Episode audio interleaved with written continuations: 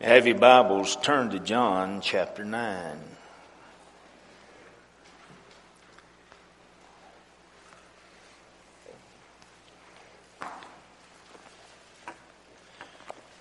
When Pam and I pulled up out front and I saw the marquee and said the pastor's series is on changed, I thought, well, he probably wasn't counting on this. Reminded me of a story I heard about a lady. She and her best friend went down to the police department to report that her husband was missing. And uh, the officer in charge said, uh, well, ma'am, I need some information, a description. She said, well, he's six five, long wavy black hair, tan, handsome, well built, kind, treats me and the children like angels. Her best friend, her next door neighbor said, you liar. He's five eight, fat, bald headed, ugly as sin, treats you and those youngins like dirt. She said, I know, but who wants him back?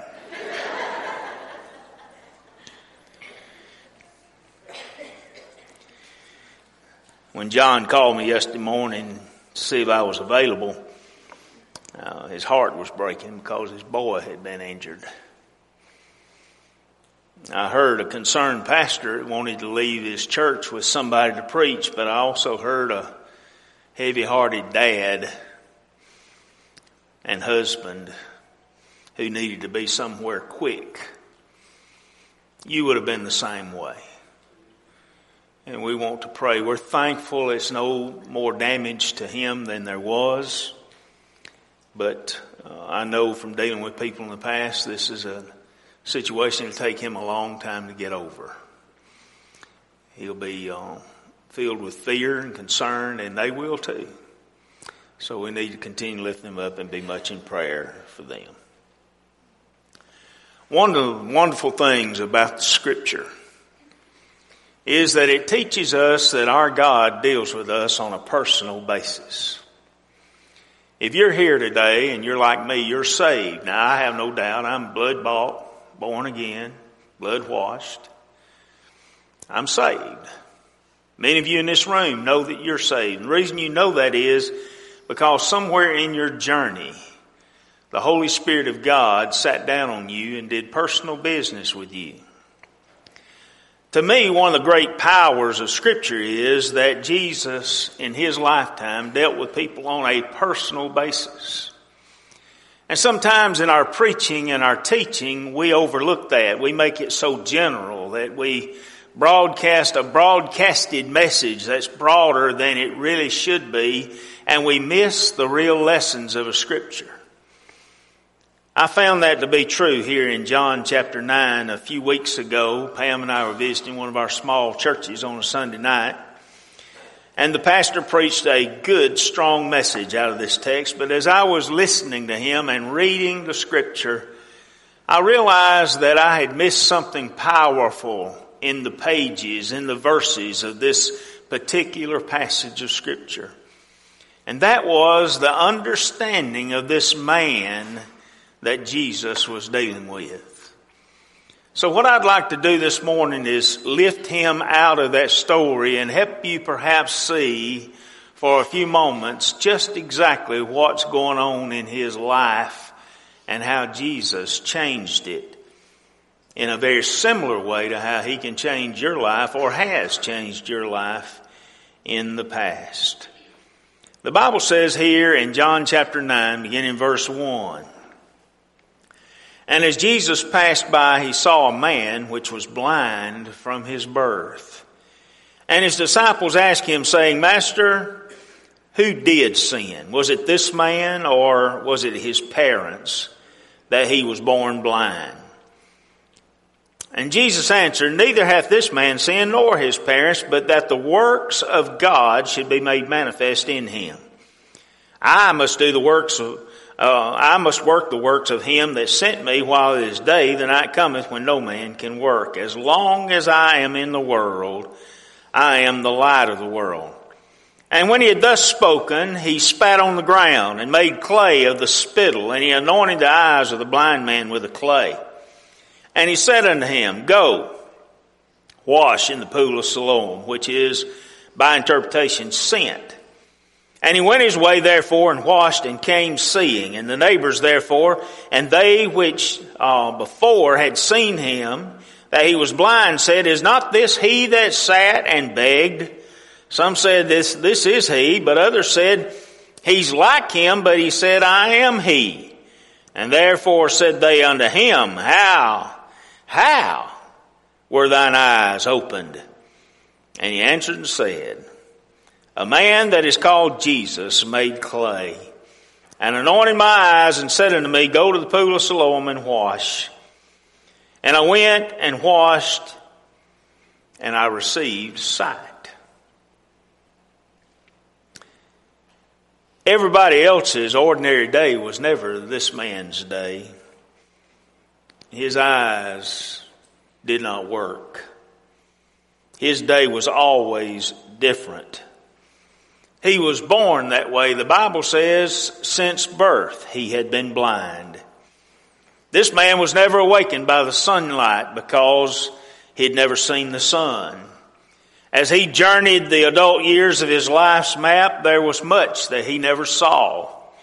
He could hear the birds, but he could not see them. He could smell the flowers, but he could not see them. Thousands of things that sighted people, people took for granted, this man never saw. He was different. He was blind. And like most people, his other senses had kicked into a higher gear. He'd learned to see with his hands. He had learned special smells. He had learned to listen carefully and could hear things more clearly than normal people could hear. From childhood, he had heard things the hearing was his curse. You know who they were.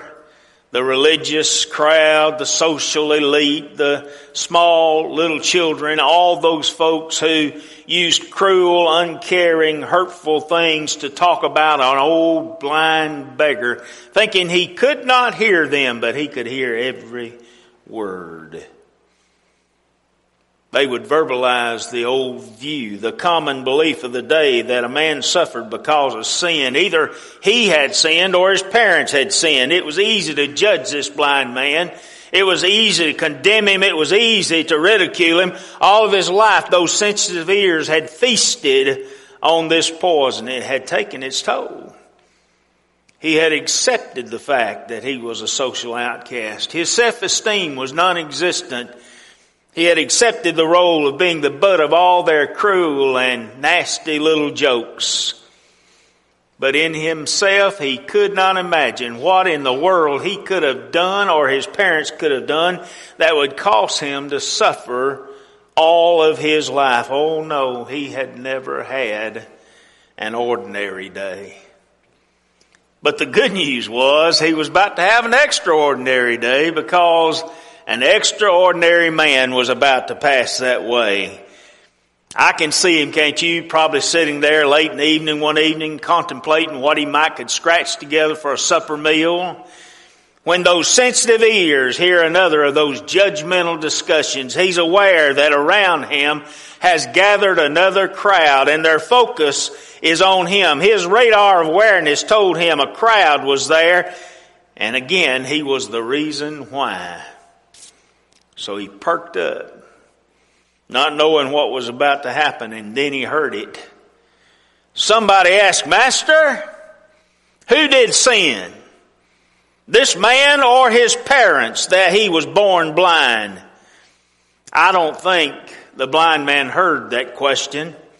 I don't think he was much concerned with the religious debate or argument of sin causing blindness. I think what that man heard was the name Master.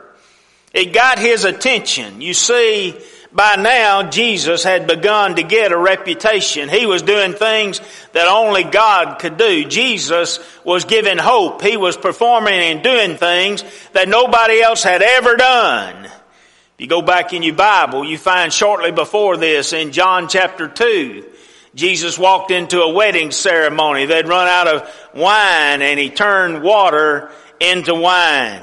Then in John chapter 3, we read that remarkable encounter where Nicodemus, the rich man, came to Christ in the middle of the night under cover of darkness. And he said, Lord, what must I do to be saved? You remember what Jesus said? He says, except a man be born again, he cannot enter the kingdom of God. And then in verse 17 of that chapter, he says, God sent not his son into the world to condemn the world, but that the world through him might be saved. And then you turn over to John chapter 5, and we find ourselves in the country of Sychar, the city of Sychar, in the country of Samaria. There in that city, the city of Samaria, there in that little town where Jews and Samaritans didn't mix, we find Jesus hot, thirsty, and tired after a day of travel sitting by Jacob's well, and a Samaritan woman comes to draw water, and Jesus asks her to give him a drink. And she said, Oh no, no, no, I, I can't give you drink. I'm a Samaritan, you're a Jew. And Jesus uttered some of the most fascinating words in those next few moments I've ever heard. And then he said to this woman, he said these words, Woman, if only you knew what I have in store for you. Then in John chapter 5, Jesus is on the way to church. And on that Sunday morning, he walks by the pool of Bethesda. There's a man lying there. He'd been paralyzed since birth for 38 years. And Jesus asked him, he said, wilt thou be made whole? And the man said, Lord, I have no man to get me to the pool. Jesus said, you don't need a man. You got me. Rise up, take up thy bed and walk. And the Bible says immediately Immediately the man was made whole and took up his bed and walked. In John chapter 6, Jesus is real popular by now. People were hearing about all these things he were doing, and uh, was doing, and they were coming from everywhere. 5,000 strong to hear this man. They wanted just to see him. And it was supper time. Jesus said, we gotta feed these folks. He told his disciples, get some food. Well, Lord, we can't find anything but two fishes and a few loaves. Jesus said, bring it here. And the Bible says he fed the multitudes and gathered the fragments. And there was 12 baskets full. Right after that, he walks on water. Can't you see John punching Andrew in the ribs and saying, man, tell me I'm not seeing why. Is he really walking on water?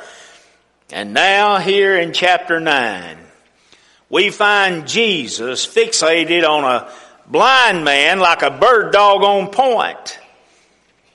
And this man been that way since birth. And his disciples ask him, Lord, Master, who did sin, this man or his parents, that he was born blind? On an ordinary day, that wouldn't seem like very much, but this was an extraordinary day. May I tell you that I believe that just because this man was physically blind in this moment, in this exact point of time, I don't believe, without a doubt, he could see. He could see with his heart. He could see with his mind. For the first time in this man's life, this blind man's life, out of the deep throes of depression and lostness, a ray of hope had sprung up. Remember, he has sensitive ears. He's been listening to all those stories about what Jesus had done. And he's thinking, if this really is him, and he made a paralyzed man 38 years whole, if he made wine out of water and did all these other things, this might be my opportunity. So he is keenly aware that this man called masters in his presence. He had heard people talking about a person a man who could do God-sized things. He'd heard about miracles that others had received. And now in this moment, he didn't hear theological arguments. He didn't hear artificial antidotes. All he heard was master. Was this him? His heart's about to beat out of his chest. Every nerve's on edge. And then it happens. He gets a divine answer. All of his life, he'd heard he was blind because of sin. And for the first time, he hears the real reason for his blindness. Look at verse 3. Jesus answered those disciples, Neither hath this man sinned, nor his parents, but that the works of God should be made manifest in him. Wow! Did you hear what Jesus just said? He said he was blind from birth so that the works of God should be made manifest in him. Now think about what's happening here, folks. We're talking about Jesus. We're talking about God incarnate. God on earth. God in the flesh. He is man, but He is God. He is God, but He is man. The Bible says He's the same yesterday, today, and tomorrow. How does that apply to this incident? It tells me, hear me, it tells me that from the beginning of time, this man has been on the mind of Christ. From the very anvil of creation, there has been a planned encounter with this man and the Lord Jesus Christ. This is no accident. This is no perchance meeting. This is a divinely conceived, planned, and expected moment in God's history. Jesus said, this man was made this way so that I could prove to you that I am who I say I am. You say, surely not. I can't believe that God would allow one to suffer so that he could prove himself to the world. Are you kidding me? Your pastor is absent from his pulpit today because his son suffered. We all suffer. Maybe not blindness, but from other ways. You see, man suffers. I, I, don't know. Maybe we could have a testimony service this morning. There might be somebody in here could stand up and say you've never had any suffering along the way. But I've got to tell you something. I try to walk a godly life, and I've had my share of suffering. Can you agree with that statement? We all suffer. Man suffers so that God can have opportunity to work in his life. Man suffers so that God can show his compassion. Man suffers so that God can prove his power. Man suffers so that God can demonstrate that he does care and he does look after man. Man suffers because God leads unbelievers to trust him that way. That's why when you're sick, you call out, God be my healer. That's why when you're broke, you call out, God be my provider. That's why when you're burdened, you call out, God be my deliverer.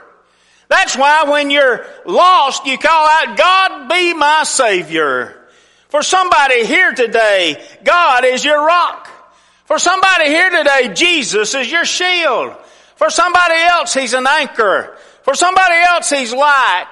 For someone else, He's your friend. For somebody else, He's joy. For some of us today, He's our peace. For others, He's our only hope. For somebody today, He's your strength. For another, He's your high tower. For somebody else, He's your Ebenezer. For somebody else, He's the crevice in the rock. For somebody else, He's your Savior. For somebody else and all of us, He's our Lord of Lords, our King of Kings, and the Rock of Ages. Don't ever forget that Jesus never shines brighter than when he, we let Him shine through our lives, His works, because of our suffering. We never see godly people shine more brightly than when they go through their suffering and shine for Jesus in the process. And most of all, let Him shine through them. In the midst of this blind man's suffering, he gets a divine answer. But secondly, he receives a divine action. Look at verse 6. When he had thus spoken, speaking of Jesus, he spat on the ground and made clay of spittle. And he anointed the eyes of the blind man with the clay. In our tradition, we react to this as gross or repulsive because spit or spitting is considered dirty or unclean. But in the tradition of this day, it was totally another story. You see, for the Jews, spit was considered a healing agent particularly in reference to blindness. In fact, there was a Jewish tradition in this day that the saliva of a legitimate firstborn heir, now I wonder what Jesus was, would have healing properties against injury or disease. Now you gotta realize Jesus is at war here. He's fighting the Pharisees and the Sadducees on every front. You see, they had created all kinds of rules and laws to help them interpret God's law to fit their purposes. And one of those laws was that you could not spit in the dirt on the Sabbath because it would be creating clay and that was considered to be work. That was one of their traditions. But you gotta remember, it was not God's commandment. And Jesus had come to do the work of who? God. So he spits in the dirt. Now the title of my sermon today is When Jesus Spits in Your Dirt. I want you to think about the dirt for a moment. Some would say, well, you know, I just don't believe Jesus could spit in the dirt and use it to make a blind man see. Well, remember I've already called your attention to the fact that the Bible teaches Jesus is the same yesterday, today, and tomorrow. Y'all believe that? I mean, y'all believe that? I'm not a real smart man, but I kind of figure out I can look back yonder to the creation of man when God reached down in the dirt and formed a man. And somehow my mind tells me that if God reached down in the dirt and make a man, he can reach down in the dirt and take some of it and fix a man's eyes. Look at the dirt for a moment. D I R T. The D stands for devastation. Are you aware that a man, a woman, young person is never more devastated than when they recognize their lostness? That they're hell bound and there's absolutely nothing they can do within themselves to be saved. That's true devastation.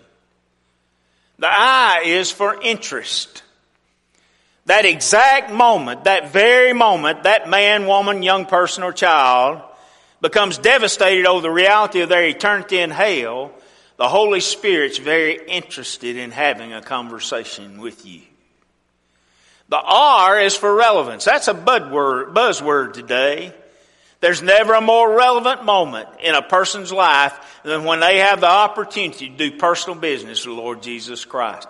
They're devastated, the Holy Spirit's talking to them, and now they have the opportunity. And T is for transformation. That's when you recognized out of your devastation with no hope, the Holy Spirit says there is hope. You recognize Jesus is the hope and you receive Christ and you're transformed and your life is changed and you're saved forevermore. Did you know that that's really a picture of all of our lives without Christ? Isaiah 64 6 says we're just dirt. We're all as filthy rags. There's nothing we can do about it within ourselves. It requires divine action. So listen to me today. Every person here listen to me. God's doing personal business with you right now. Jesus spit into the dirt. Can I just tell you that if it's spit or a song or a scripture or a sermon or a sign. It doesn't matter how he gets mixed up in your dirt.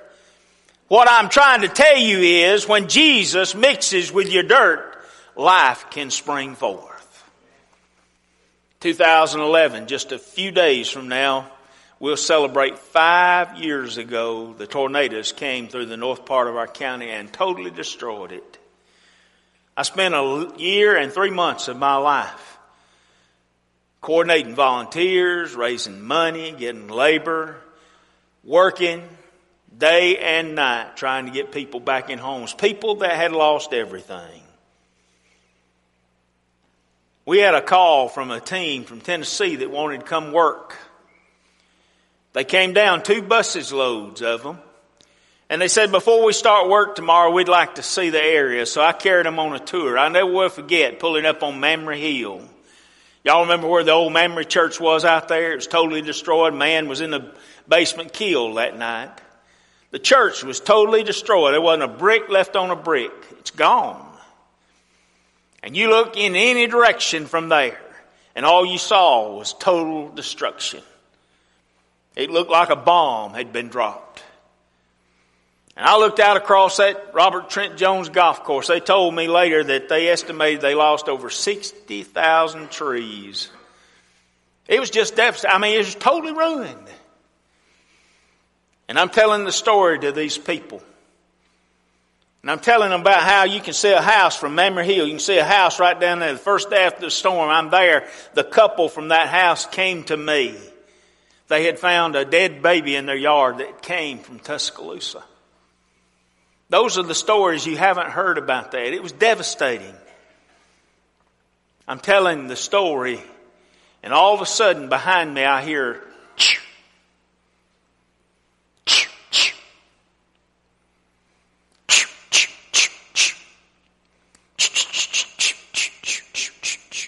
and I turn around and the irrigation system's coming on that golf course one sprinkler, the next sprinkler, all the way down the fairway and down the next fairway, up and down those fairways, water begins to sprinkle. And in that moment, God spoke to me and He said, Son, even in the midst of death, life springs forth. Can I tell you today, the good news is that even in the midst of your death, your devastation, life springs forth. When Jesus spits in your dirt, life springs forth. Thirdly, not only a divine answer, a divine action, but thirdly, he gives a divine announcement. Jesus told him after he had anointed his eyes to go and wash. In verse 7, he did. And the Bible says he came back seeing. And everybody was amazed. Some doubted. Some questioned. Is this him? Is this that same old blind beggar we've been looking at for years? What just happened here? Is this the same guy? Is this some kind of cruel joke on us? Somebody yelled, hey, if you really can see, and you really are him, how did you get your sight? Then came the divine announcement. Verse 11. He answered and said, man that's called Jesus made clay. Anointed my eyes and said unto me, Go to the pool of Siloam and wash. And I went and washed, and I received my sight. Now it's your turn. When Jesus spits in your dirt, and people want to know, just tell them a man named Jesus passed by. And all I can say is I was lost, but now I'm found. I was blind, but now I see.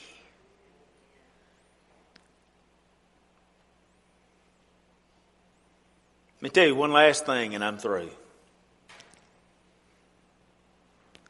Bible says Jesus spit in the dirt and made clay. This is important. Watch this. It's an application. You see, Jesus could just have easily spoken and that man would have gotten his sight. Y'all believe that? He could have just said, be healed. He did that with others. But this time he chose to spit in the dirt and make clay. And he took that clay. Now most people would think that if you're trying to heal a man's eyes, you're trying to take something away. But he put the clay over his eyes, which means to most people that he was intensifying the blindness. You know why he did that? He was constantly confounding the Pharisees and the Sadducees. He did it just to spite them. I believe that with all my heart. He did it just to show them Again, he was who he said he was. He was all about confounding the Pharisees and Sadducees, but he used clay. When he saved you, or if you're here today and you let him save you, he wants to use your clay also. You know why? Because he's all about confounding the world where you live. Because see, people out in the world don't really understand your salvation and why you're excited about living for Jesus. But can I close by telling you about clay, C-L-A-Y? C. Celebrate your conversion. Let people know you're glad you're a child of the King. L. Live like Jesus. That's what it means to be Christian, to be Christ-like or like Christ. A. Advance the kingdom. That's why Jesus said when you get saved, you are my witness. And why? Yearn for heaven. Because you've got a home to go to. When Jesus spits in your dirt, life springs forth. I want to ask you today, with your heads bowed and your eyes closed, how many of you here can say, Brother Sid, somewhere along my journey, maybe when I was a child, maybe a young adult, maybe recently, but somewhere, I had that encounter in my devastation. The Holy Spirit began to deal with me. I knew Jesus was doing personal business with me, and I asked Him into my heart. And I was saved. And I know I'm saved. I'm going to heaven when I die. I've got that heavenly home secured for me.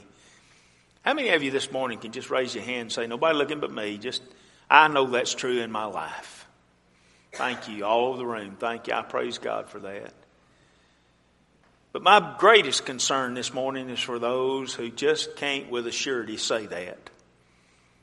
I wonder, nobody looking around, please, just me. Me and the Holy Spirit right now. I wonder in a room this size if there's not four or five people say, Brother Sid, I need Jesus to spit in my dirt today. I need spiritual sight. I want to be saved. I want to get it right. I don't want to leave here lost. I'm tired of running. Today's the day. This all happened because today was my opportunity. Brother Sid, would you just pray for me? I'll not embarrass you. I'm not going to come to you. I won't call you out. I just want to pray for you. All over the room. Is there four, five, one, two, three, ever how many? Would just raise your hand and say, Preacher, Brother Sid, pray, pray for me. I want to get it right today. Hold your hand up high. I'm not going to embarrass you. I wouldn't do that for the world. I just want to pray for you. Anybody? Thank you. Anybody else? Thank you. Somebody else? Anybody else? Okay. Let me tell you how you do that. If you've never truly had that experience this morning, the way you have Jesus, the way he spits in your dirty is you got to ask him. You pray this prayer silently right where you are. I'll pray it. You say the words, Dear Jesus, I know I'm a sinner. I know you died for me. I've heard this message, Lord, and I want Jesus to come into my heart, save me. Jesus, I'm sorry for my sins. I repent of them. Lord, would you come into my heart, forgive me my sin, and save my soul? And Jesus, I want to give you my life from this day forward. Now, with every head bowed and every eye closed, nobody looking around again, I'm not going to embarrass you. I just want to know. If you're here this morning as best you know how, you just prayed that prayer and you got it right. This time I want you to raise your hand and look at me. All over the room. If you prayed that prayer and you meant it this morning, hold your hand up and look at me. Anybody? All right. If you prayed that prayer, then I want to encourage you this morning. And I think this church would rejoice with me, wouldn't you, church? That if you'd come and say, Jesus spit my dirt today, I was blind, but now I see. As soon as we stand on our feet in this invitation time, there'll be some men here to receive you. I want you to step out and come. Make that decision public this morning. Let us rejoice and celebrate with you. Father, this is your time. Holy Spirit, move in power and might. And we just pray that people will respond, lives will be changed. In